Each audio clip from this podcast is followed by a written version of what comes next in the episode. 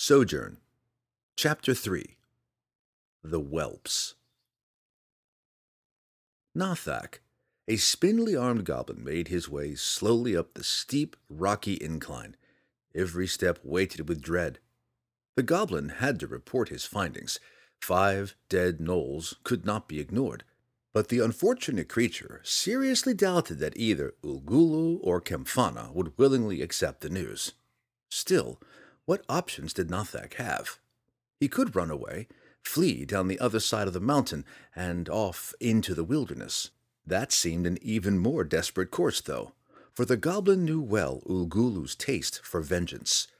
The great purple skinned master could tear a tree from the ground with his bare hands, could tear handfuls of stone from the cave wall, and could readily tear the throat from a deserting goblin. Every step brought a shudder as Nathak moved beyond the concealing scrub into the small entry room of his master's cave complex. About time yous is back. One of the other two goblins in the room snorted. You's been gone for two days. Nathak just nodded and took a deep breath. What are you for? The third goblin said. Did you find it in the gnolls? Nathak's face blanched, and no amount of deep breathing could relieve the fit that came over the goblins. Ulgulu in there? he asked, squeamishly. The two goblin guards looked curiously at each other, then back to Nathak. He finded the gnolls, one of them remarked, guessing the problem.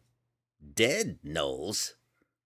Ulgulu won't be glad, the other piped in, and they moved apart, one of them lifting the heavy curtain that separated the entry room from the audience chamber. Nathak hesitated and started to look back as though reconsidering the whole course. Perhaps flight would be preferable, he thought. The goblin guards grabbed their spindly companion and roughly shoved him into the audience chamber, crossing their spears behind Nathak to prevent any retreat. Nathak managed to find a measure of composure when he saw that it was Kempfana, not Ulgulu, sitting in the huge chair across the room. Kempfana had earned a reputation among the goblin ranks as the calmer of the ruling brothers, though Kempfana too had impulsively devoured enough of his minions to earn their healthy respect. Kempfana hardly took note of the goblin's entrance, instead busily conversing with Lagerbottoms, the fat hill giant that formerly claimed the cave complex as his own. Nathak shoveled across the room, drawing the gazes of both the hill giant and the huge, nearly as large as the hill giant, scarlet skinned goblinoid. Yes, Nathak, Kempfana prompted, silencing the hill giant's forthcoming protest with a simple wave of his hand. What have you to report? Me, me, me? Nathak stuttered. Kempfana's large eyes suddenly glowed orange, a clear sign of dangerous excitement. Me, me, me, me, me finded the gnolls, Nathak blurted. Dead. Uh, killed it. Lagerbottoms issued a low and threatening growl, but Kempfana clutched the hill giant's arm tightly, reminding him who was in charge. Dead? The scarlet skinned goblin asked quietly. Nathak nodded. Kempfana lamented the loss of such reliable slaves, but the Barghest whelp's thoughts at that moment were more centered on his brother's inevitable volatile reaction to the news. Kempfana didn't have to wait long. Dead! came a roar that nearly split the stone. All three monsters in the room instinctively ducked and turned to the side, just in time to see a huge boulder, the crude door to another room, burst out and go skipping off to the side. Ulgulu! Nathak squealed, and the little goblin fell face down to the floor, not daring to look. The huge purple skinned goblin like creature stormed into the audience chamber, his eyes seething in orange glowing rage. Three great strides took Ulgulu right up beside the hill giant, and Lagerbottoms suddenly seemed very small and vulnerable. Dead? Ulgulu roared again in rage, as the goblin tribe had diminished, killed either by the humans of the village or by other monsters, or eaten by Ulgulu during his customary fits of anger. The small gnoll band had become the primary capturing force for the lair. Kempfana cast an ugly glare at his larger sibling. They had come to the material plane together, two Barghest whelps to eat and grow. Ulgulu had promptly claimed dominance, devouring the strongest of their victims and thus growing larger and stronger. By the color of Ulgulu's skin and by his sheer size and strength, it was apparent that the whelp would soon be able to return to the reeking valley rifts of Gehenna. Kempfana hoped that day was near. When Ulgulu was gone, he would rule. He would eat and grow stronger. Then Kempfana, too, could escape his interminable weaning period on this cursed plane, could return to compete among the barghest on their rightful plane of existence. Dead! Ulgulu growled again. Get up, wretched goblin, and tell me how. What did this to my gnolls? Nathak grumbled a minute longer, then managed to rise to his knees. Me no no, The goblin whimpered. Gnolls dead, slashed and ripped. Ulgulu rocked back on the heels of his floppy, oversized feet. The gnolls had gone off to raid a farmhouse, with orders to return with the farmer and his oldest son. Those two hearty human meals would have strengthened the great Barghest considerably, perhaps even bringing Ulgulu to the level of maturation he needed to return to Gehenna. Now, in light of Nathak's report, Ulgulu would have to send Lagerbottoms, or perhaps even go himself, and the sight of either the giant or the purple skinned monstrosity could prompt the human settlement to dangerous organized action. Tephanis! Ulgulu roared suddenly. Over on the far wall, across from where Ulgulu had made his crashing entrance, a small pebble dislodged and fell. The drop was only a few feet, but by the time the pebble hit the floor, a slender sprite had zipped out of the small cubby he used as a bedroom, crossed the twenty feet of the audience hall, and ran right up Ulgulu's side to sit comfortably atop the Barghest's immense shoulder. You called for me. Yes, you did. My master. Tephanis buzzed, too quickly. The others hadn't even realized that the two foot tall sprite had entered the room. Kempfana turned away, shaking his head in amazement.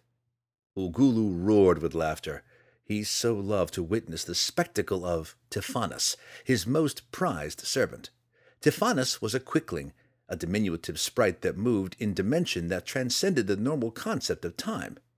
Possessing boundless energy and the agility that would shame the most proficient halfling thief, quicklings could perform many tasks that no other race could even attempt. Ulgulu had befriended Tephanis early in his tenure on the material plane. Tephanis was the only member of the lair's diverse tenants that the Barghest did not claim rulership over, and that bond had given the young whelp a distinct advantage over his sibling. With Tephanis scouting over potential victims, Ulgulu knew exactly which ones to devour and which ones to leave to Kempfana, and knew exactly how to win against these adventurers more powerful than he. Ah, dear Tephanis. Ulgulu purred in an odd sort of grating sound. Nathak. Poor Nathak. The goblin didn't miss the implications of that reference. Has informed me that my gnolls have met with disaster. And you want me to go and see what happened to them, my master? Tephanis replied. Ulgulu took a moment to decipher the nearly unintelligible string of words, then nodded eagerly. Right away, my master. Be back soon. Ulgulu felt a slight shiver on his shoulder, but by the time he or any of the others realized what Tephanis had said, the heavy drape separating the chamber from the entry room was floating back to its hanging position. One of the goblins poked its head in for just a moment to see if Kempfana or Ulgulu had summoned it, then returned to its station, thinking the drape's movement a trick of the wind. Ulgulu roared in laughter again. Kempfana cast him a disgusted glare. Kempfana hated the sprite and would have killed it long ago, except that he couldn't ignore the potential benefits, assuming that Tephanis would work for him once Ulgulu had returned to Gehenna.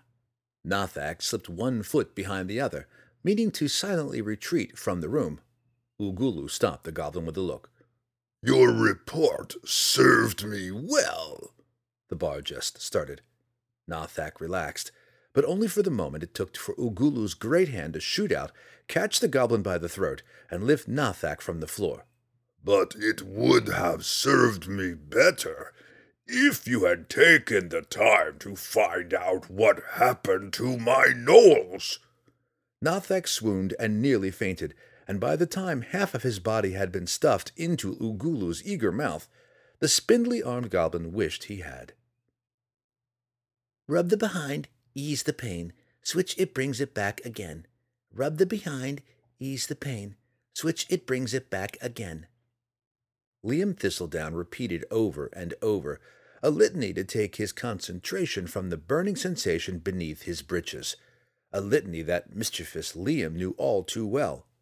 This time was different, though, with Liam actually admitting to himself, after a while, that he had indeed run out on his chores.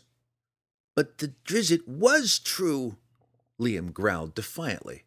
As if in answer to his statement, the shed's door opened just a crack, and Shawno, the second youngest to Liam, and Eleni, the only sister, slipped in. Got yourself into it this time, Eleni scolded in her best big sister voice. Bad enough you run off when there's work to be done, but coming home with such tales? The Drizzt was true, Liam protested, not appreciating Ellie's pseudo mothering. Liam could get into enough trouble with just his parents scolding him. He didn't need Eleni's ever sharp hindsight. Black as Connor's anvil, and with a lion just as black. Quiet, you both, Shawno warned. If Dad's to learn that we're out here talking as such, he'll whip the lot of us. Drizzt, Eleni huffed doubtfully. True, Liam protested too loudly, bringing a stinging slap from Shawno. The three turned, faces ashen, when the door swung open. Get in here, Eleni whispered harshly, grabbing Flanny, who was a bit older than Shawno, but three years Eleni's junior, by the collar and hoisting him into the woodshed. Shawno, always the worrier of the group, quickly poked his head outside to see that no one was watching, then softly closed the door. You should not be spying on us, Eleni protested. How'd I know you was in here? Flanny shot back. I just came to tease the little one. He looked at Liam, twisted his mouth, and waved his fingers menacingly in the air. Where, where? Flanny crooned. I am the Drizzt, come to eat little boys. Liam turned away, but Shawno was not so impressed. Oh, shut up, he growled at Flanny, emphasizing his point with a slap on the back of his brother's head. Flanny turned to retaliate, but Eleni stepped between them. Stop it! Eleni cried, so loudly that all four Thistledown children slapped a finger over their lips and said, Shh! The Drizzt was true, Liam protested again.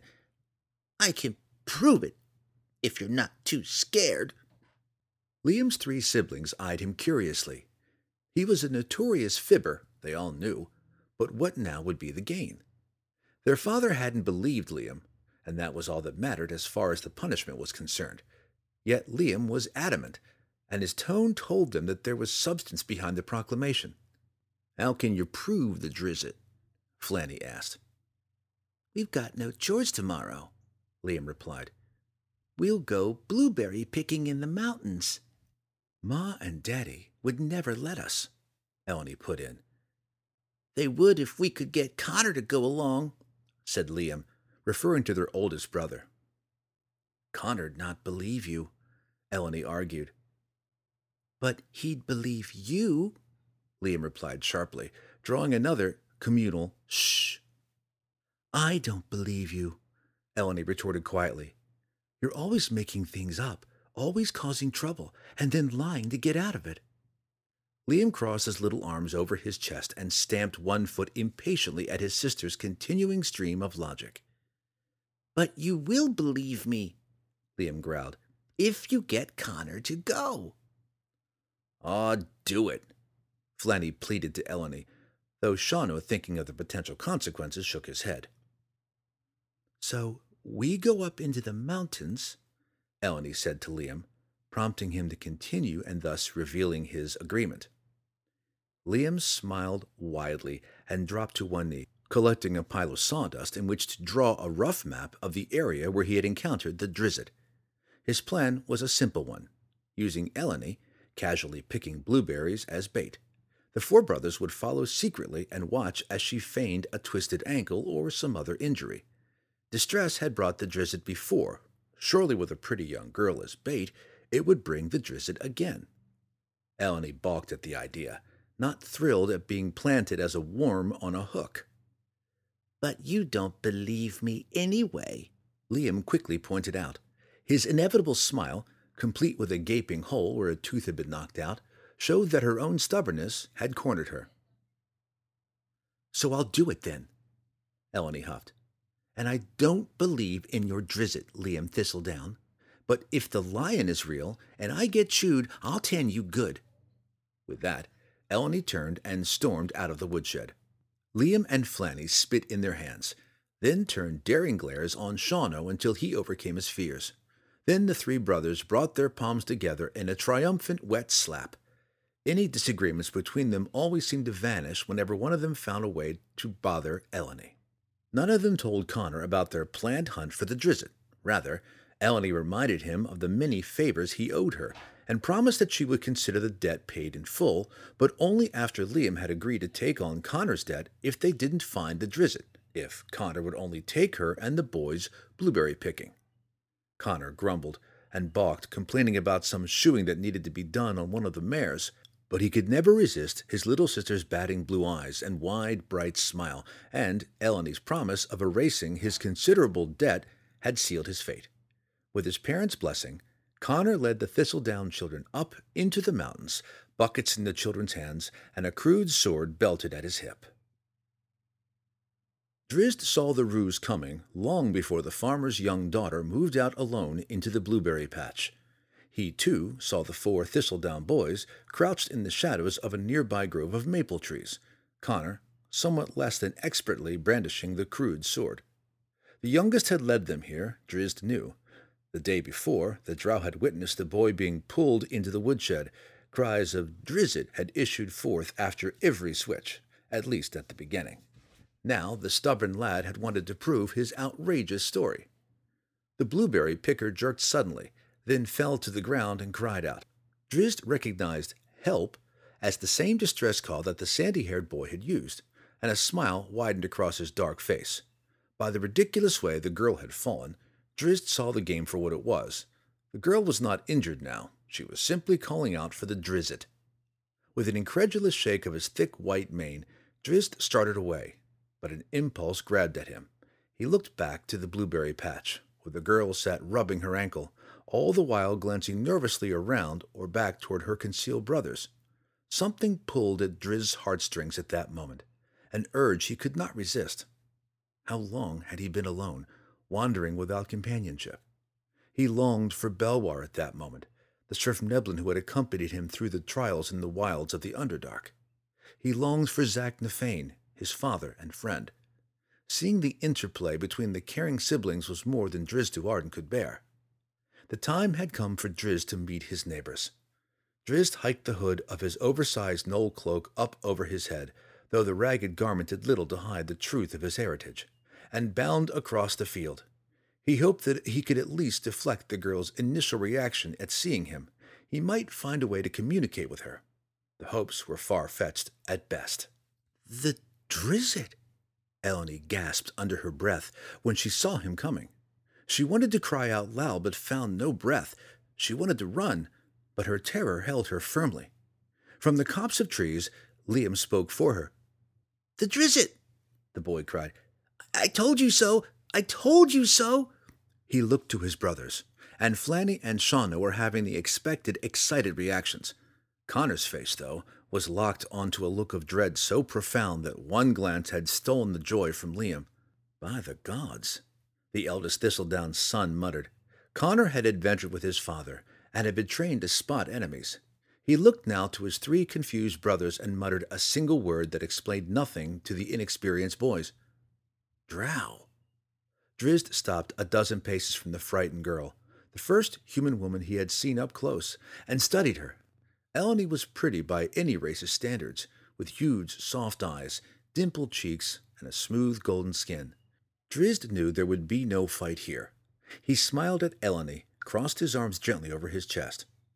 Drizzt, he corrected, pointing to his chest. A movement to his side turned him away from the girl. Run, Eleni! Connor Thistledown cried, waving his sword and bearing down on the drow. It's a dark elf, a drow. Run for your life!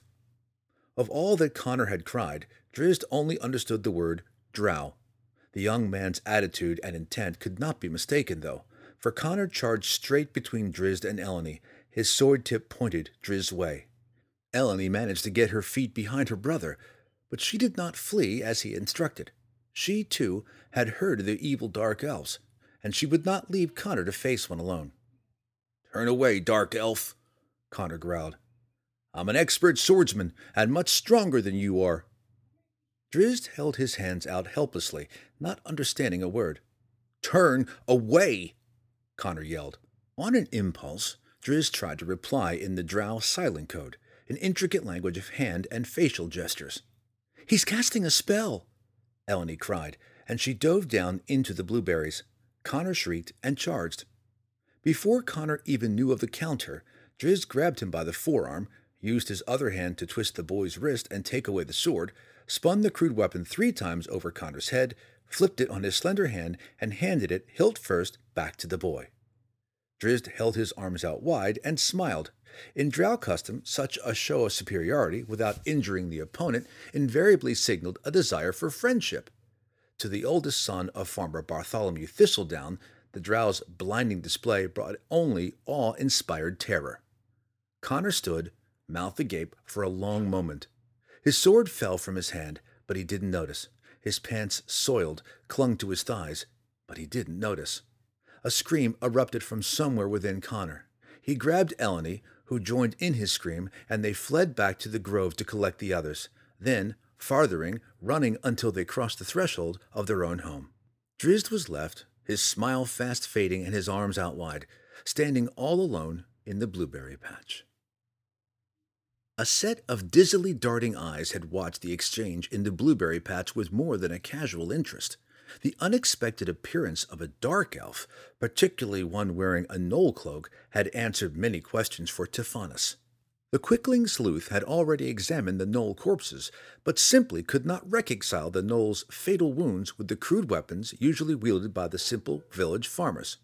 Seeing the magnificent twin scimitars so casually belted at the dark elf's hips, and the ease with which the dark elf had dispatched the farm boy, Tephanis knew the truth. The dust trail left by the quickling would have confused the best rangers in the realms. Tephanis, never a straightforward sprite, zipped up the mountain trails, spinning circuits around some trees, running up and down the sides of others, and generally doubling, even tripling his route. Distance never bothered Tephanis. He stood before the purple skinned Barghest whelp even before Drizzt, considering the implications of the disastrous meeting, had left the blueberry patch.